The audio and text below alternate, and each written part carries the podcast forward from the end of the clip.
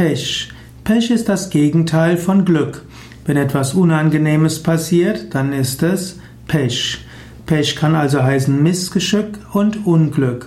Pech ist aber auch der dunkelfarbige, zäh klebrige Rückstand bei der Destillation von Teer, also was nach der Destillation von Erdöl und Teer übrig bleibt, ist Pech.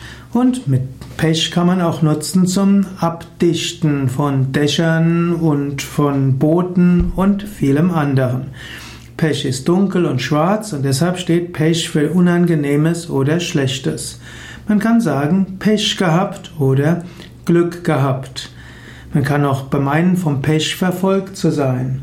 Klüger aber, als sein Schicksal in Glück und Pech einzuteilen, wäre es, die Welt als Schule anzusehen und alles als Lernlektionen zu sehen und zu lernen, zu wachsen.